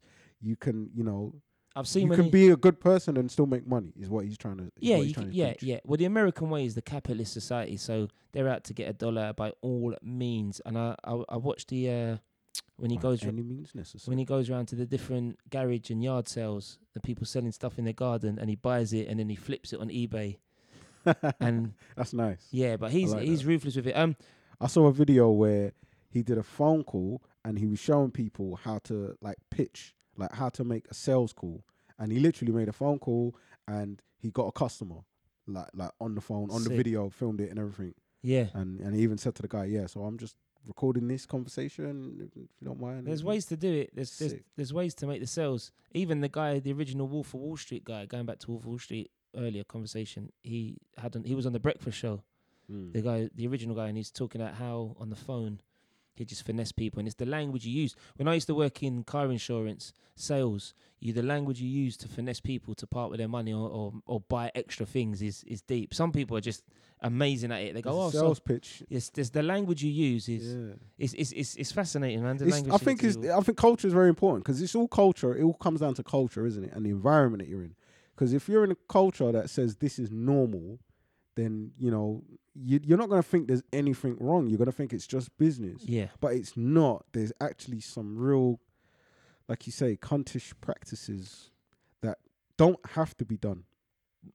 Wow. And Gary Vee is leading that revolution If on showing could- people that Yeah. it doesn't have to be done. But and I he's bet- a multi-millionaire. But I bet there's some people that call him. He say he's a bit cuntish though. So I bet he has been a bit ruthless to some I'm people. sure someone will say he's a fairy and he's soft and, Yeah. and all of this stuff as well. Just like in the words of like one of our favorite podcasts, "Don't be a dick." Everyone just get on and do the things the right way. So big up. You really like them, man, don't you? Yeah, they man. I say everyone's safe. Listen, I got love for people that got love for us. Everyone's Man, doing fuck them, man. What are you Oh, talking you being a you being a cunt now. I shouldn't use that it's word. just business. what it do, baby? hey, speaking of cutting things out, you you put me onto this uh this documentary, Game Changers. We got to speak about this because we got a few people that uh that listen to us and, and mess with us who are big on the vegan and living healthy. So I want to shout out all my vegans, all my vegetarians, everyone that's living healthy. Mm. You put me onto this. Now I've watched about half of it about how changing your v- diet to a vegan diet, a plant-based diet, can help you uh, in terms of um, energy and your sharpness. And it was fascinating watching it and seeing athletes, past and present, who have changed their diet and, and how much they say it's helped them. And it was it was deep, man. So I just wanted to, you know, just just bring that to the to the podcast listeners' ears. Yeah. Um. Just before I get into that, you you actually made me think uh, back to a conversation I had recently um with one of my boys, where he was introducing me to the concept of fasting. Um. So it's something that a lot of athletes do. A lot of people that are just training and stuff, they do intermittent fasting. And what he was telling me, what I learned recently, is that apparently fasting can increase your testosterone. So when I heard that, I said, "What?" And then he, then he sent me some article, he expanded on it. I was like, "Fuck!" So there's a lot in this this nutrition and and health and and and training kind of world, and diet is a huge part of it. So this Game Changers documentary is huge. Um, it is done by a guy who entered. The, did you ever see that Ultimate Fighter? Ye- Um, yeah, kind of like a reality TV uh, fighting tournament yeah. um, for people that aren't actual pro fighters. And this guy won it. He actually won the Ultimate Fighter. Um, and what he does for a living is he trains um, like a an American military unit, like American Special Forces or something. He Mm. trains them on uh, sort of hand to hand combat.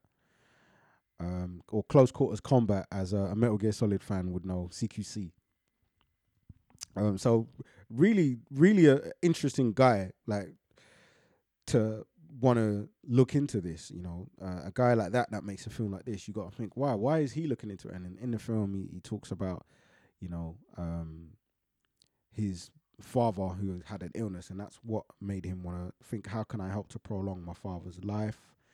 Um, and then he goes around and talks to all of these other high performance athletes, like um, Lewis, Hamilton, Hamilton's yeah. in there, and uh, Arnold Schwarzenegger's in there. Carl Lewis was was featured. And um, yeah, there's loads. There's loads of there's you know whatever sport you're into, there's probably someone um, that is uh, a vegan or vegetarian in there.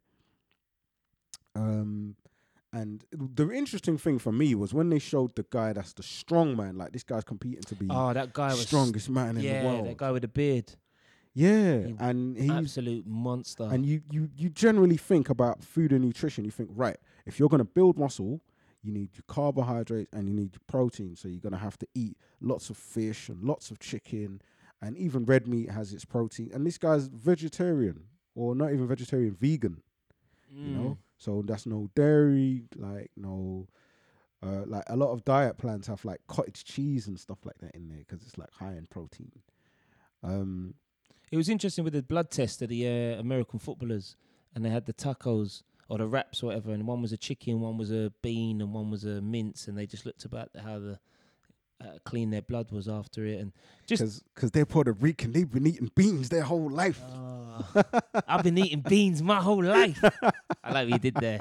That's a reference to the uh, rhythm and flow. Yeah, That battle was ridiculous. that Like, was sick. I felt sorry for that chick when she battled him because that's all he like. He was He was about that he's a life. he was a beast. Shout out to Beans. She was a dope rapper in um, Hustle and Flow. Nah, she weren't. She was she was. No, she was dope. There's nothing wrong with Beans. She could have a good career, man. She, was could she could crack on and have a good career. Um, But yeah, it's just all about eating healthy and helping your body. What is it? Uh, regenerate after a workout or providing extra, you know, bit of extra energy and protein. So it was fascinating, really. So might be worth venturing, cutting out the meat. that's J- that- James Wilks. that's the guy, man. James Wilks, a trainer for the U.S. military, man.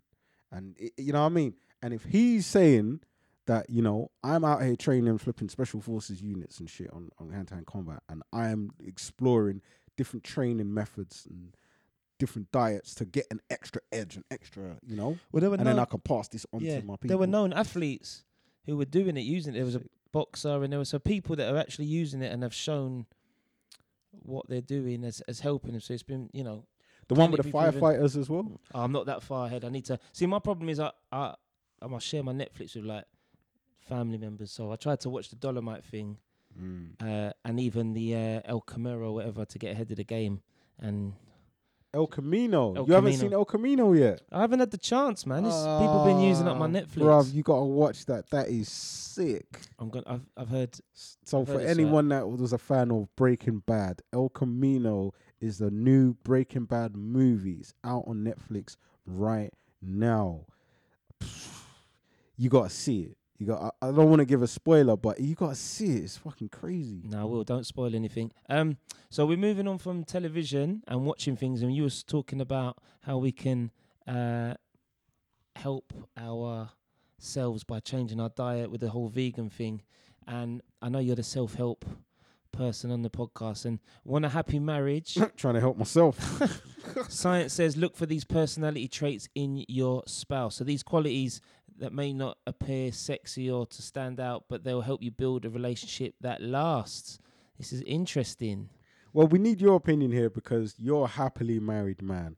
So let's see if you can co-sign what it says in this article. So if so, these are things you want to look for uh, with your partner, or if you want to try and find someone long term. Yeah, I presume. So hit me. hit me. Um. So Big up all those that are getting married or looking to get married or just in a loving long term relationship. And big up all those that are single who are loving themselves and, you know, they're getting it in.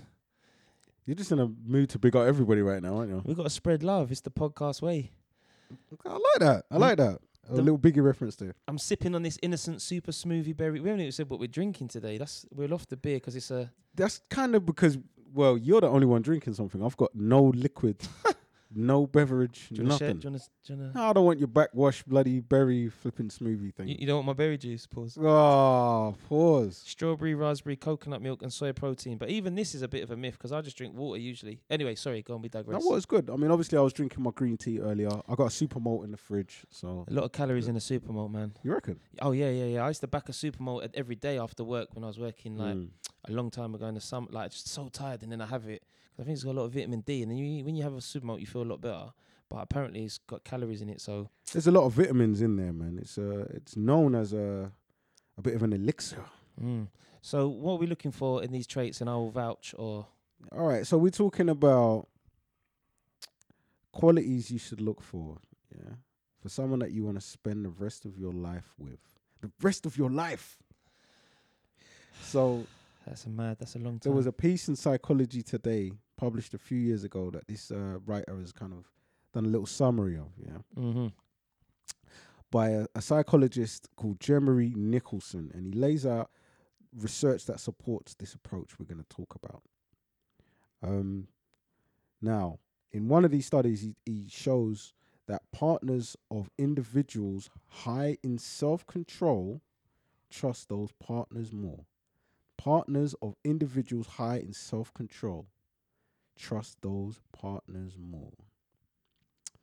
Um, and it turns out there's three different studies that show romantic partners with high self control were much likelier to be faithful to their lovers than those with lower self control. So if your partner appears to be someone with discipline, then they're going to make a good a Yeah. good long term choice for you Yeah, definitely. because they're likely to not cheat on you because if you know when you have problems in a relationship when they're feeling a bit emotional they've got the self control they've got the yeah, I agree with that. You got the discipline. You got stay and, faithful and that shows that you got your s- you, you got your own shit sorted as well. So if you got discipline and self control, you've got yourself in order.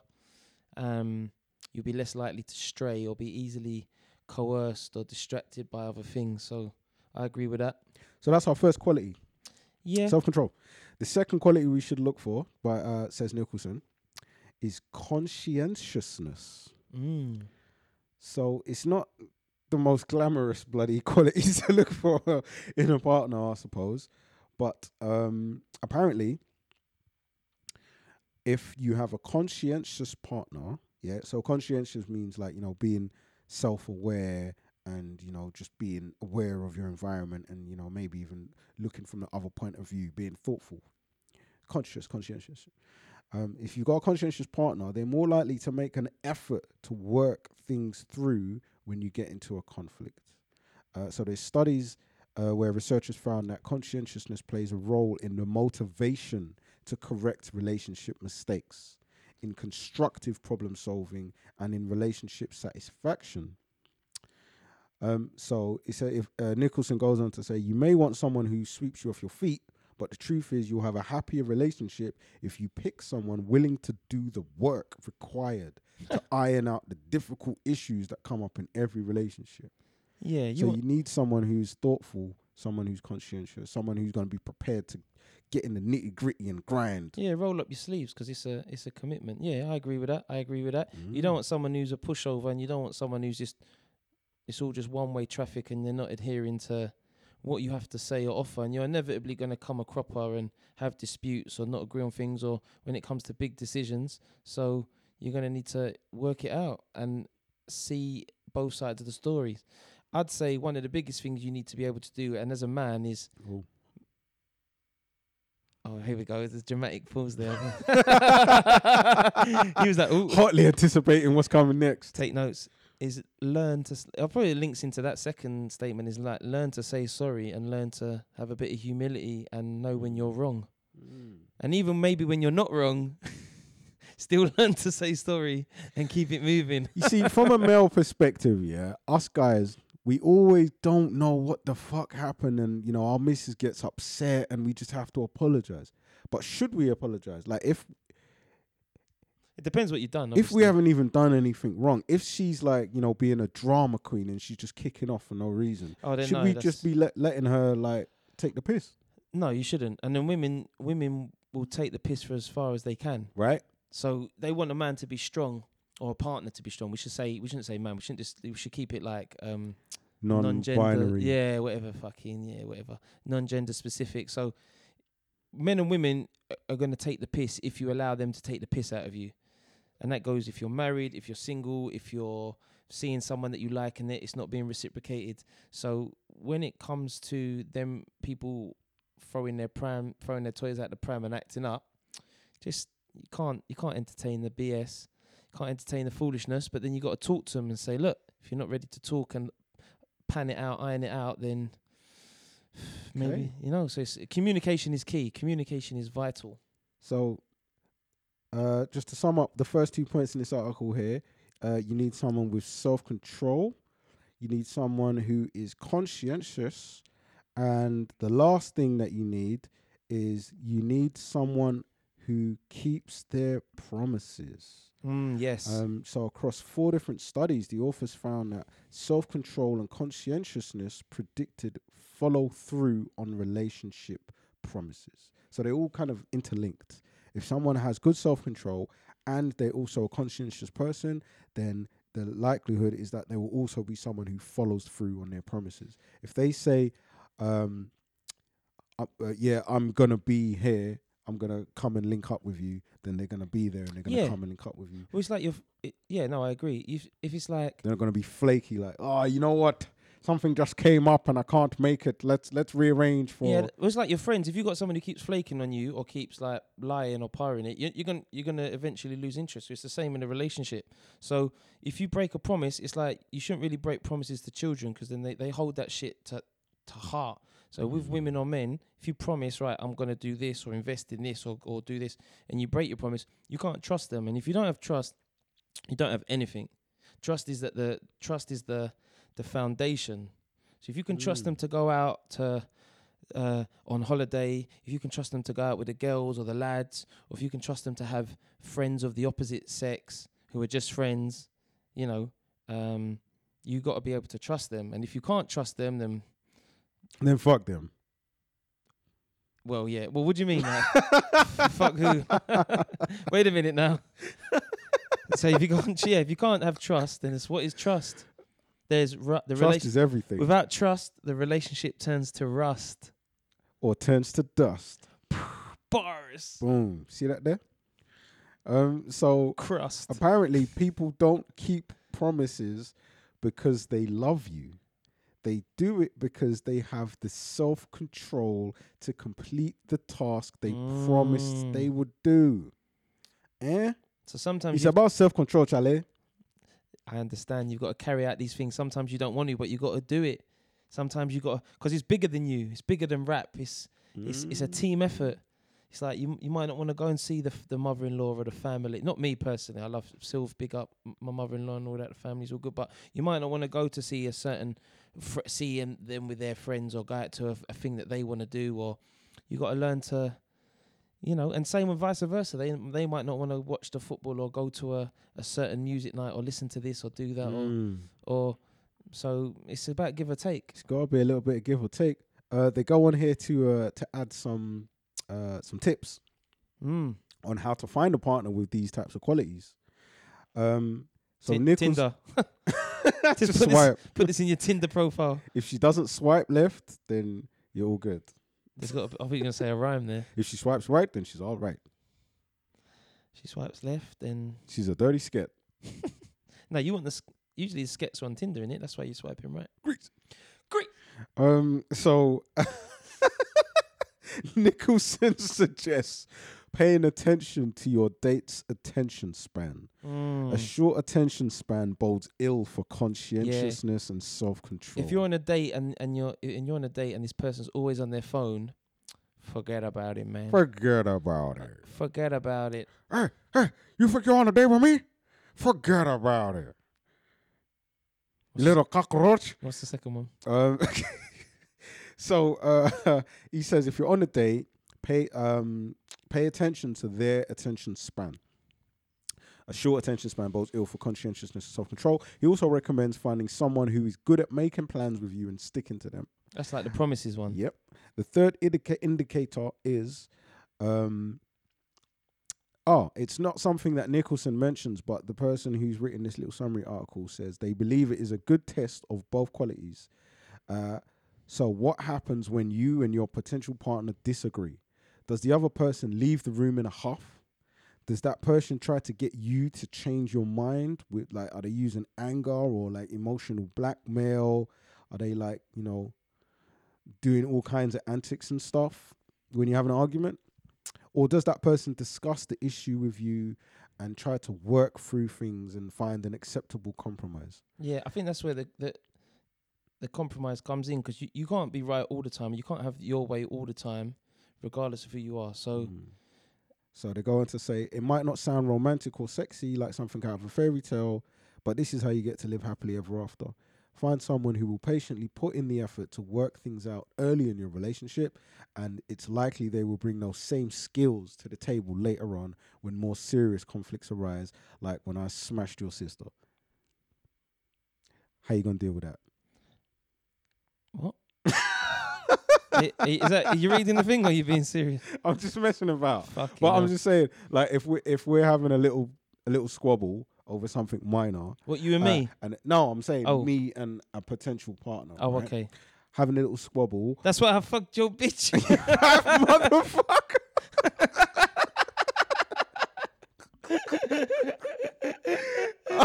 just start, just start playing some Makaveli in the background, innit? Hit him up.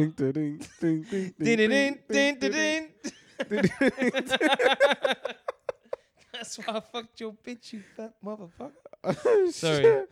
So yeah, someone who's gonna uh, put in the effort to work things out early will bring those same skills to the table later on. So like, if if, if I end up smashing my date's sister, Nah, but Then you, that's it. You're she'll probably be able to to reason with You me. You can never do later on dirt. down the Never road. do dirt. Never never leave. Always leave something you can leave in sixty seconds. Or what's the saying? Never never enter something you can't leave in sixty seconds. Word to Pacino, like in Heat. Like you can't do dirt like that. You can't shoot on your own doorstep. But the the Obviously not. That's just that's just a, yeah that is m- that's mad dramatic. That's just like crazy. But banter.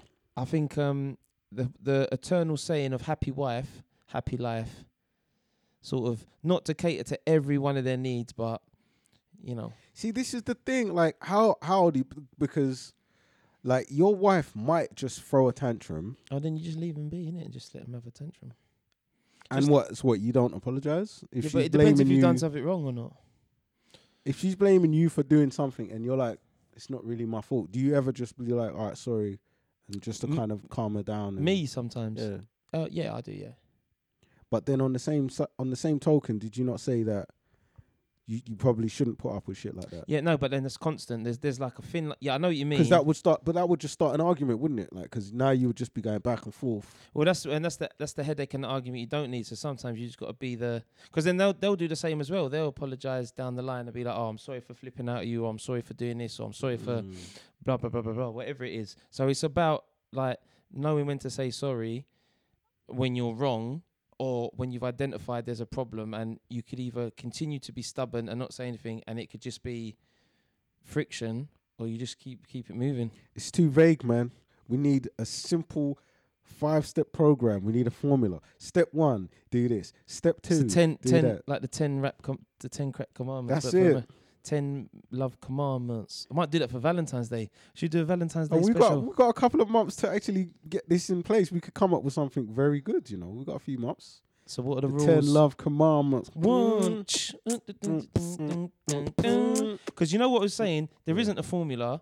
If there was, then I'd package it and sell it and be like Gary Vee and make money. But I've been, I was reading about um yeah, there's no there's no formula to find love, man. You just gotta just good luck. Come on, Everton. You just gotta find find love and just do your thing. Um but yeah, it's interesting. Listen, Well, not finding love. Finding love, I think, is the easy bit. maintaining it. Um, it's the Well, you don't find it's the love. I don't believe you find love. I don't. I don't think. Lo- I think love is developed over time. I mean, you you, you have love. you don't s- believe in love at first sight. No, no, no. It doesn't exist. Personally, I I believe in lust at first sight, Greece. and I believe in like, like your like you have like love for different people. Like love at first sight is a mother and and their and their child when they like instantly give birth, and that's like that's Mm. that r- real love at first sight. Or When you when a baby's when yeah when a baby's in the family, that's love at first sight. When you see someone, you think, "Whoa, that's like." That's like oh, I'll have a bit of that. that's lu- that's lust in it and then you get to know them and then that develops and then over time love is because love's an invested interest like i've got like love i've got love for you like you're one of my oldest friends close friends we got love Big up, bro. but I'm didn't- shaking your sweaty hand though, so move that. well this goes into the next thing about when do you refuse yeah let's let's keep it moving because we've got to wrap this up soon. Man, they got no love for them sweaty palms. when, fam. what do you mean blood hey they're not put them in your face I can't, man. what did the five fingers say slap like Dolemite see i ain't even seen dollar Pull my finger. Chief. See what I have to deal with on Beer Rap and Banter? This is on a Sunday, not even on a Saturday. That better not smell, you know. I'm gonna move, bruv. I'm glad you brought the. Ha- I'm glad we got the handheld mic, so I can do this from another room, one of your many mansions oh in the back cave. Listen, when is it? When is it okay to not shake someone's hand? As we end on this, so you're refusing to shake my hand because they're sweaty. It's not sweaty. Man's obviously holding the mic. I mic. think that's a proper situation where you can say, "I'm not shaking your hand because you got sweaty palms." But how do you how do you know they're sweaty before you've even met them? Well, I did shake your hand at the start of the podcast, and it was a bit sweaty, fam. So it's like, obviously, I don't really want all of that. it's like, all this all this all, all, these excess toxins from your body, and Bruv, it's because I'm and, you know drinking I the mean? innocence. It's all the all the good living and food that's coming out of my body. I did eat well last night. Um, Although there is a time and a place when, like, you know, like after a sporting event and everyone's been working up a sweat, you know, and then you just shake hands, like to say, you know, like you've had a contest, you've had a clash of might. Yeah, that's- you shake hands to that- yeah, but to that- congratulate. because the reason I say this is because um, Sajid Javid, Conservative uh, Chancellor, um, he was interviewed recently in the media, and he said that he met Hugh Grant, and Hugh Grant he called Hugh Grant rude because he refused to shake his hand. That's the professional way of calling someone a dickhead, isn't it? Uh, basi- basically, well, yeah, it is, yeah, and um, You're so rude. But Hugh Grant was said, "I'm not going to shake your hand" because um, he was dismissive over the press and how they abused people in real, you know, normal people. And Sajid Javid, you know, being a conservative, whatever. I don't know if I'd shake his hand, but that goes beside the point. There's, there's some probably Labour people's uh, hands of might, might not shake. You've probably shaken a lot of Tory hands before. You I probably have. know it. Yeah, I have. Yeah, I have. Um, no, whatever your political belief, that's that's that's big you up in it. Well, not not UKIP. I wouldn't shake a UKIP or BNP You hand. probably have, because sometimes people don't discuss their um, political affiliations. Mm, They would mm. rather just move through life without anybody knowing what they really think. So when is it okay to not shake someone's hand? So you've seen someone with like a sweaty hand saying, "Oh, I'm, I'm gonna like stick your hand out and then go to like wipe your hair, give them the give them the swerve." People, their their political views, you might you might not agree with them. So I'm not shaking your hand. With all due respect, is there anyone else?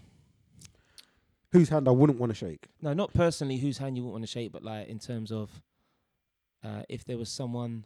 When is it okay to not spud someone or not shake someone's hand or I think when someone's done something disrespectful, like like the uh, football thing, like why um Evra and um who's the footballer that used to, Suarez? yeah, He didn't shake his hand, or the uh, Giggs and John Terry, or, no Wayne Bridge and Wait a minute. Who didn't shake whose hand? Was it Suarez that refused to shake Evra's hand, no, or the other way around. Evra I think refused because he because he Because he racially abused him. allegedly. So that's a fair enough kind of scenario where you Yeah, think, yeah. okay, you've racially abused me, um, so I'm not going to shake your hand at the end of the game. I agree with that. If someone's done you dirt Mm. and you know they've done you dirt, Yeah. like saying, "No, it's just business," and then they go and It's just bit fuck you. It's trying to shake your business. hand. I just lost my flipping home. It's just business. Yeah, you're not shaking that person's hand. that's it. Um, or you know, wow, you just screwed me over out of like ten thousand pounds. Are you crazy with this business deal? I'm not shaking your hand after- that. So it's- yeah, if if someone's done something disrespectful, I think it's perfectly fine to say to them, "I'm not going to shake If your you don't hand." like someone, if you don't you like someone at work, man. if you don't like someone at work and you're out like at a work do Christmas do or you see him, are you like fake smiles, hugs, and like shake hands? No, I'd take my gloves off and slap them with it. Gee, leave your gloves on, man. No prints. no, I don't slap them with my hand. I slap them with the glove. Oh, like, uh, some Scarlet Scarlet Pimpernel shit. I sir challenge you to a duel. we start fencing with the umbrellas. What what what what gloves you got? Like the, the black the it? black leather gloves, the Mashman gloves. Um, I just got some North Face gloves, I respect standard cotton thing. I respect that. I was gonna get. An, I need to get cotton invested in, a- polymix, in a North Face coat. Um, polyester for the warmth, is there anything you want to cotton uh, for the comfort. discuss as we st- we look to wrap this up? It's been a long episode, but I feel we, we've had to discuss a lot because we've not we've not recorded for so long. It's been a minute, bro. Uh, but you know what? I've enjoyed it, and I've really liked that last. Spud me, seeing as you're not going to touch my sweaty, sweaty. but I do like that last discussion on shaking someone's hand because well, because it was Um, like, do you remember? Yeah, sorry, go on. Because there there are many scenarios where we probably do shake someone's hand, even though deep down inside we don't want to. Yeah, So why is it not okay for me to voice my displeasure and say, you know what, I'm not shaking your hand because X, Y, Z? And I think there's going to be a lot of scenarios where it's cool for you to do that. and that's probably the best thing to do is to just bring it out in the open and say, look, man, I'm not shaking your hand because I, I don't agree with Just be honest. with whatever you're about or whatever you've done. Mm. That's an interesting one because you know there's people that might have thrown you under the bus at work, and then you'd be like, Ain't nobody fucking with you. Yeah, that's it. That's it. So it's an interesting one. It, it goes back to like remember our discussion before. It's like how do you greet your friends' partners? Yeah, I remember that one. Yeah. Do you go in for the hug? Do you go into like I kind of try and and wait for her to give an inkling on what she wants to do, and nine times out of ten, I think she kind of goes in for the kiss, and then I'm like, yeah, okay, now that's what you do. Or or sometimes I just I shape up to the side and then go in for that very impersonal kind of side hug. mm, Kind of, I'm gonna tap your shoulder now and hug you from the side. yeah, because that you can't go wrong with that. But it's just you know, I remember being a teenager and I remember um, hugging girls, and some of them really putting their like the the, the feeling their breasts all squashed against Oh, you're just me getting and their pervert Putting now, their mate. pelvis into it, and I'm like, oh, Scrubs. You're just a pervert, mate. oh mate. my god. No, but like th- there was there was chicks that used to hug like that, fam. And I was just like, wow, this is inappropriate. but I like it. Um, And then you get like then you get like an older goon from Yo, blood. Why are you hugging my girl like that? you know what I'm saying? you can't. You gotta shake her sweaty palm like everyone. Oh shit! Oh, and he's like, "Yeah, I'm not shaking your hand after you hugged my missus like that." yeah, your right hand, especially your right hand. It's it's important. You see, this is the other thing that in Ghanaian culture, Mm. I believe this actually extends to the whole of Africa. I think it is like an African tradition. I have to remember that Um, because I'm going Cape Town, innit? uh, But they might, yeah, go on. to use your right hand because the, the left hand is seen as um To wipe your, yeah to wash your, your, your. and your- it's a bit of a disrespect to or your use your left hand you s- we're supposed to use your right yeah, I think it's the same in So uh, if some Asian parts of Asia as well. okay so if somebody and it's happened to me before if somebody tries to give me their left hand to shake my hand That's when it's okay to not shake their hand. exactly i'm just i can actually just slap it and say move your left hand from me because there's some people out there that purposely know the left hand is a disrespect Yeah. so they want to give it to you to disrespect you in some way but if you don't know it's disrespectful, does it still mean something? If they know it's disrespectful, Yeah, because in their mind, ah, I've just disrespected this Yeah, prick by shaking his hand with my left hand. that's an interesting one. So with that, I'm not going to shake your hand with my left hand. Thank you. Didn't you? Wait a minute. Didn't you just stick out your left hand for me? No, no, come on, man. Spud. All right, I'll spud. The thing is, I, I'm gonna actually get my right fist to spud you with my right fist. Give it fist. a boosh. Boom. Power, power fist. Pause. Do you want to try to click again? All right, signing off. S- signing off. This is English. Wait, that needs some work. Allow me, man. It's dry. No, It should be wet. It's oh, it's just mad. One more time. No, what you? I can't do it, blood. All right, do it, do it like that. Yeah. Well, So at the end, your, your hands kind of like your fingers just kind of curl a little Alright. bit, all right, beer rap and banter at beer rap bands. and then you want your your hand to kind of hit your palm. beer, beer rap and banter at gmail.com. Teach me how to do the handshake at IngsLT. At Cal Sirius. What else? That's it, I think. Yeah, I think so, man. Just enjoying watching. There's a really bad injury to Gomez, so I hope he gets better. Well, I'm not enjoying that. His foot was looking like a right angle. Jorge Masvidal fucked up Nate Diaz. Yeah. Nate Diaz's face was a mess, bro. It looked like a bowl of spaghetti, fam. Arms are sweaty. We're back to the bowl of spaghetti. Mom, spaghetti. But the, the fight got stopped. And the Canelo Alvarez drop in the 11th. Oof. Ugh. Yeah, was it was it was it one of them ones? Dirts. Nasty. We'll watch it sec. Dirty, tea. Cool. Signing off. Um, make sure you subscribe, share the podcast, let people know, Yeah, man. and play on podcasts or football podcasts we do, alternative weeks, and all the guests we've had on, and YouTube. And that's it, man. I guess we out then. Safe. Peace.